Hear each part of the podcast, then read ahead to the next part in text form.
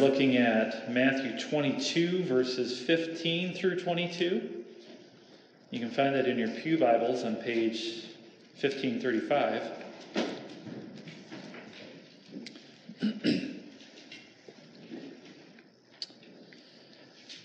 Matthew 22, verses 15 through 22. Then the Pharisees went out and laid plans to trap him in his words. They sent their disciples to him along with the Herodians. Teacher, they said, we know you are a man of integrity, and that you teach the way of God in accordance with the truth. You aren't swayed by men because you pay no attention to who they are. Tell us then, what is your opinion? Is it right to pay taxes to Caesar or not? But Jesus, knowing their evil intent, said, You hypocrites, why are you trying to trap me? Show me the coin used for paying the tax. They brought him a denarius. And he asked them, Whose portrait is this, and whose inscription? Caesar's, they replied. Then he said to them, Give to Caesar what is Caesar's, and to God what is God's. When they heard this, they were amazed. So they left him and went away. Thus ends our reading of God's holy word. May all who, he, who hear it understand to whom they belong. As we have been going through Matthew's gospel, we have been witnesses to a life that is like none other. It is through Christ that we see a wisdom that is unmatched. It is through Jesus that we see an, an authority that is unyielding. It is through the Son of God that we see a kindness that is unequaled. Christ in, in, is in all categories of life the supreme example of what humanity should be. And the reason he is those things is because of who he is. He is God incarnate. He is the divine who became a man. He is the express representation of the Father. This is what we read in the Nicene Creed, is it not? It was in John's Gospel where Philip asked Jesus, Lord, Show us the Father, and that will be enough for us. It's interesting how Jesus responded. Look at, look at John 14, verse 9. Jesus answered, Don't you know me, Philip, even after I've been among you such a long time? Anyone who has seen me has seen the Father. You see, it is Jesus who is the radiance of God's glory. He is the exact representation of his being. And it is through him that we understand what it is that God is trying to transform us into. For he is molding us and, and shaping us into the image of his Son. And this is crucial for our text for today. For, for what we'll find is that, that man's allegiance, it should be derived from his identity. But before we jump in, let's, let's set the stage. As we have been going through this, we, we have seen Jesus enter into Jerusalem, riding on a donkey to cries of Hosanna. And he had, a, he had established himself as the Messiah, the anointed one from God, the one to whom God had given authority to rule over his kingdom. But his authority was being challenged by the ruling class of the Jews. In fact, there were, there were now many different factions within Judaism that opposed Jesus. Thus far, we have seen the, the chief priests and the elders those who make up the Sanhedrin or the ruling council in Jerusalem.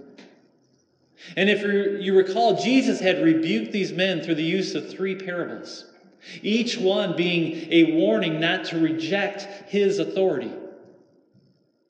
But as we'll soon find out, these men did not heed Christ's words, as he would now be challenged three times by these various factions within the Sanhedrin.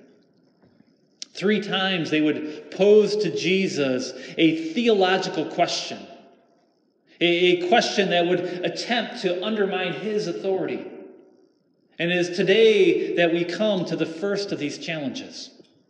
Look at verses 15 through 17 once again.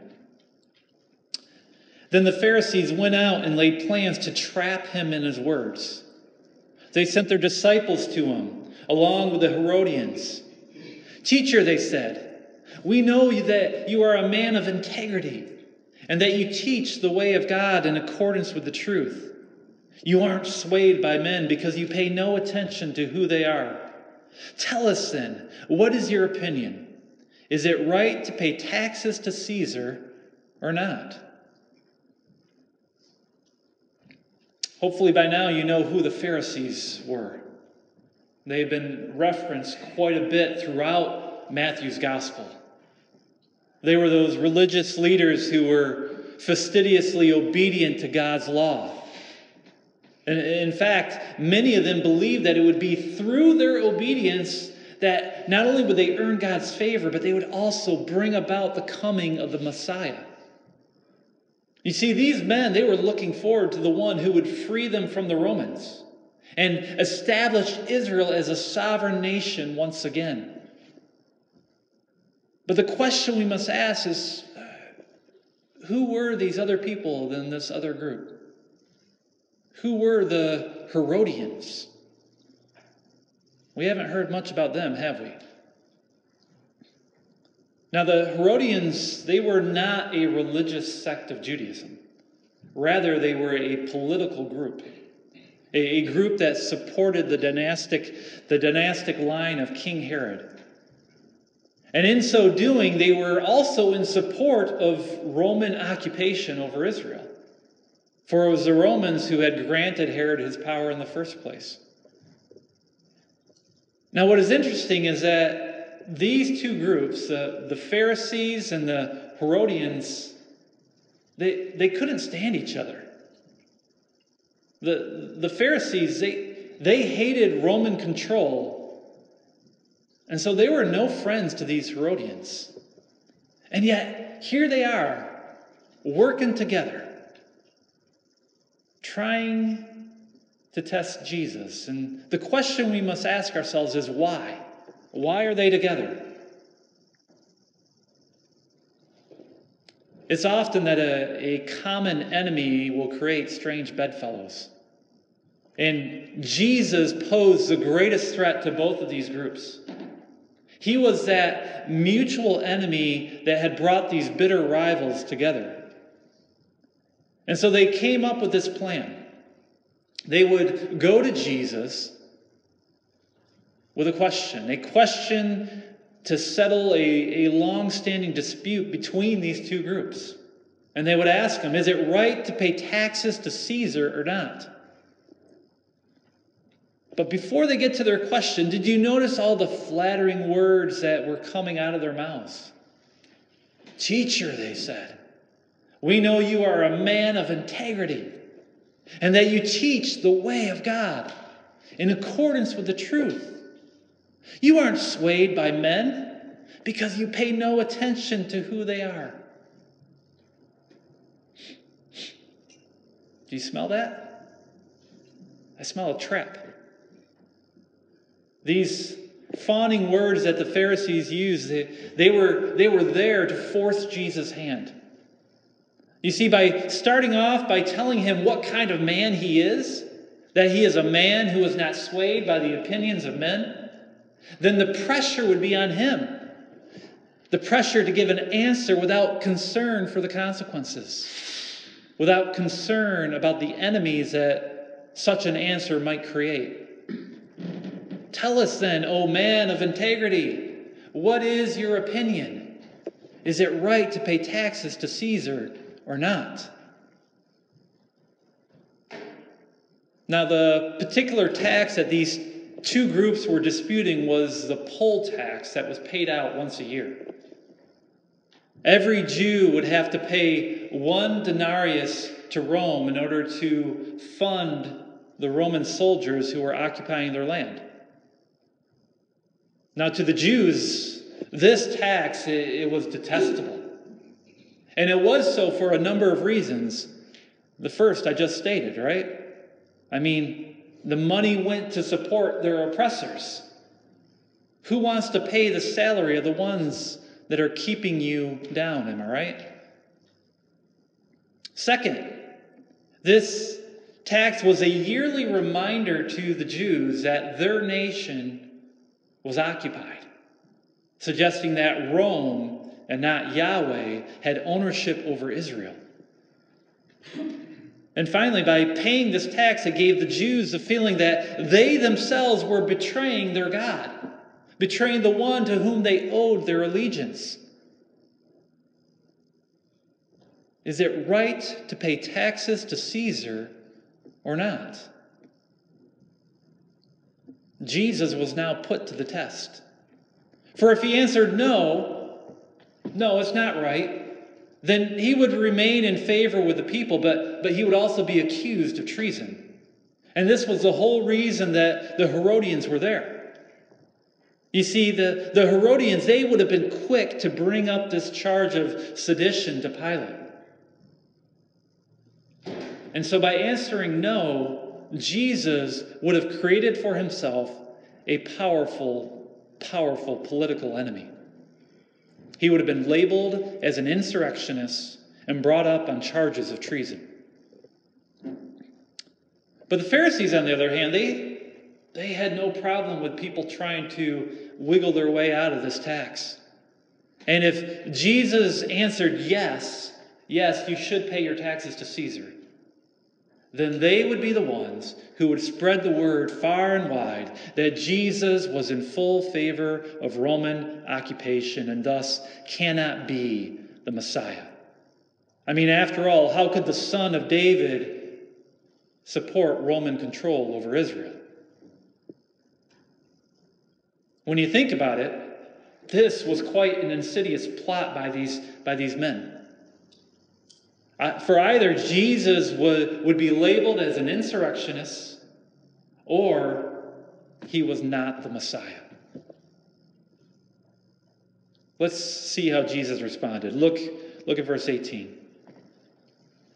But Jesus, knowing their evil intent, said, You hypocrites, why are you trying to trap me? Show me the coin used for paying the tax. They brought him a denarius. And he asks him, Whose portrait is this? And whose inscription? Caesar's, they replied. And he said to them, Give to Caesar what is Caesar's, and to God what is God's. Jesus is not fooled by either their flattery or their deception, for he can discern the hearts of men.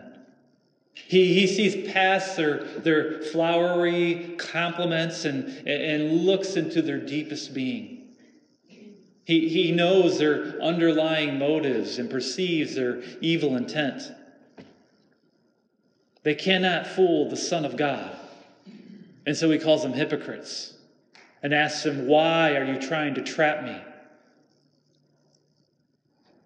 This is often the way of sinful man, is it not? Always trying to deceive God. But deception is pointless. For God knows, He knows the intricacies of our hearts. He knows the sin that lays down deep within us. And there is not one thing that, that we can hide from His sight. Any form of hypocrisy that is within our hearts will be exposed. And as good as, as a trap as this was, they were trying to set a trap on Jesus, and Jesus cannot be deceived. But Christ has more than just a knowledge of their hearts, does he not? For he also contains a wisdom that, that far, out, far exceeds any that these men had known. And he had a lesson for both these Pharisees and these Herodians. He asked them to show him a coin. Now, the coin he was referring to would have been a Roman denarius. And I have an image of that right up there for you. On the front of this coin, you would have seen a picture of Tiberius Caesar, who was the current ruling emperor at that time. And along with this image would have been the inscription Tiberius Caesar, son of the divine Augustus. But there is more. For on the, on the flip side of that coin would have been another image the image of Pax, the Roman goddess of peace. And inscribed there would have been the words Pontiff Maxim, or High Priest. Now imagine the scene. Here we have Jesus, the only begotten Son of God, holding this coin, looking at an image of one of his creation. And the inscription says, Son of the Divine. Christ, who is our true high priest, he, he would have then flipped this coin over and saw the pagan goddess with the words Pontiff Maxim, or High Priest. I mean, the irony doesn't get any richer, does it? Attributes that should be ascribed to him were, were given to a sinful man and a false God. But there's more to it than just that. For the fact that they even had this Roman coin readily available speaks volumes. I mean, this was the currency of their time, it was what they used in their everyday lives. The truth of the matter is that in every transaction that they made, they were proclaiming that they were under the control of Rome. So whether they paid this tax or not, every time they bought, every time they sold, they were declaring that Rome was in charge. Thus, Jesus asked them a simple question Whose portrait is this? And whose inscription? A simple question with a simple answer, and yet an answer that speaks to the truth of first century Israel. Caesar was in charge. And with this fact in mind, Jesus answered their original question Is it right to pay taxes to Caesar or not? And what was his answer? Give to Caesar what is Caesar's, and to God what is God's. In this one little phrase, Christ has brought about liberation to his church. You see, Jesus was making a distinction between the kingdoms of this world and the kingdom of God. As Christians, you are to obey your earthly masters. And yet, your first allegiance is to always be to God. Listen, every generation has had to wrestle with this issue. The church has had to figure this out over and over again. How are the followers of Jesus supposed to respond to the governments of this world? And the answer can be, be confusing because no two governments are alike. Some are friendlier towards the church, while others are hostile. But as a Christian, you are to be in this world and not of this world. And what Jesus is saying here is that the church can be the church, regardless of the government that it finds itself under. Give to Caesar what is due him, but give to God your allegiance. And what is it that Caesar wants? Honestly, not much. He wants your money. He, he wants control over these earthly kingdoms. And Jesus says, let him have it. Let him take all those coins that are stamped with his image. Let him occupy this land. But what he cannot demand from you is that which is stamped with another image. For he has no right to claim for himself the human soul. Dear friends, Jesus is pointing out something deeper and more vital than just the distinction between the kingdom of Rome and the kingdom of God. Remember, the, the, the coin that Jesus held had Caesar's image upon it. That coin belonged to Caesar and to no one else. So give to Caesar what is Caesar's, but give to God what is God's. And what is it that bears God's image?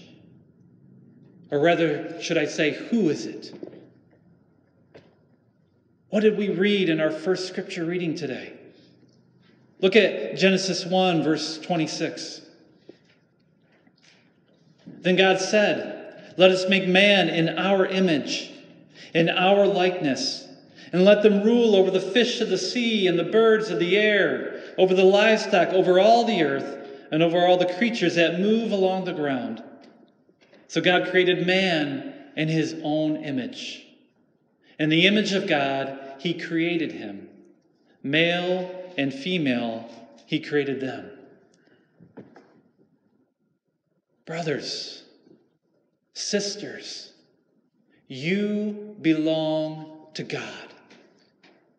Your body, your soul, everything about who you are. You are not your own, but you are God's possession for you have been stamped with His image. The truth of the matter is, God is your master, and you are to give to Him what is His. And this is not about money. For the, for the demand, the demand that God has placed upon you is your whole life. Let me ask you have you submitted to His will or are there things that you are still holding on to? Are there areas in your life in which you want to maintain control? Do you honor God's image by what you do with your body? Or do you defile it by doing that which is unholy?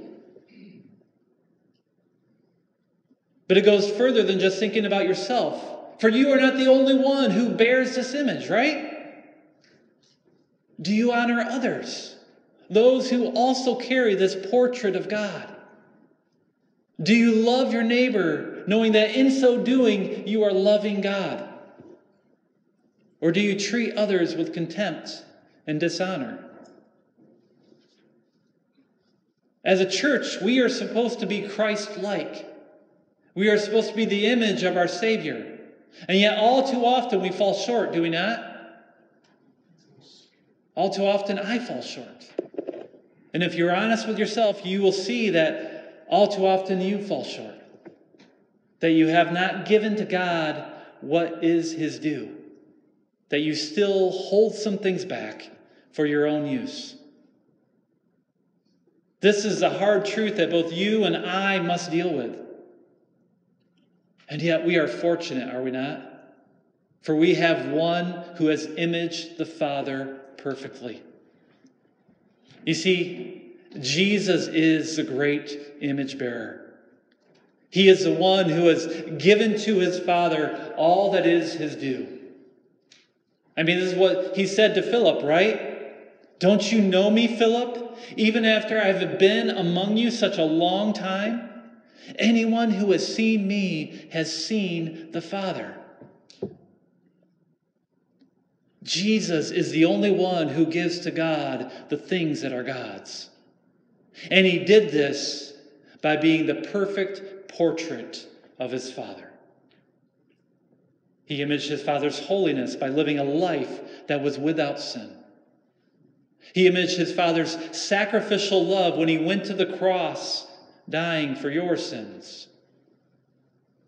And he imaged his Father's dominion as he rose from the dead three days later.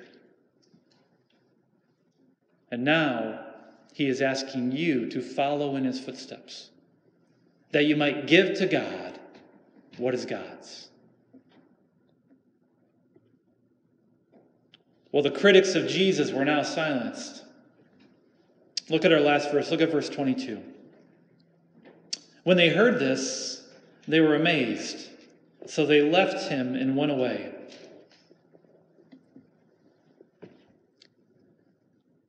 Jesus is the Messiah, yet his kingdom is not of this world.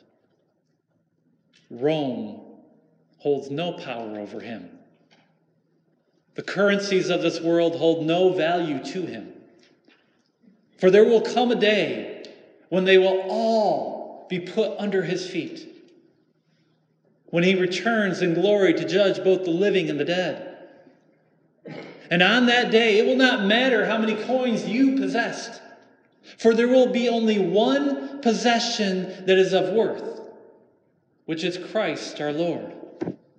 And it will not matter what position of power you once held on this earth, for there will be only one king, and his name is Jesus.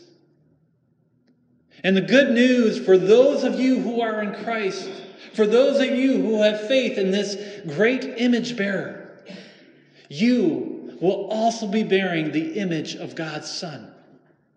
For Jesus is shaping you, He's molding you into His likeness.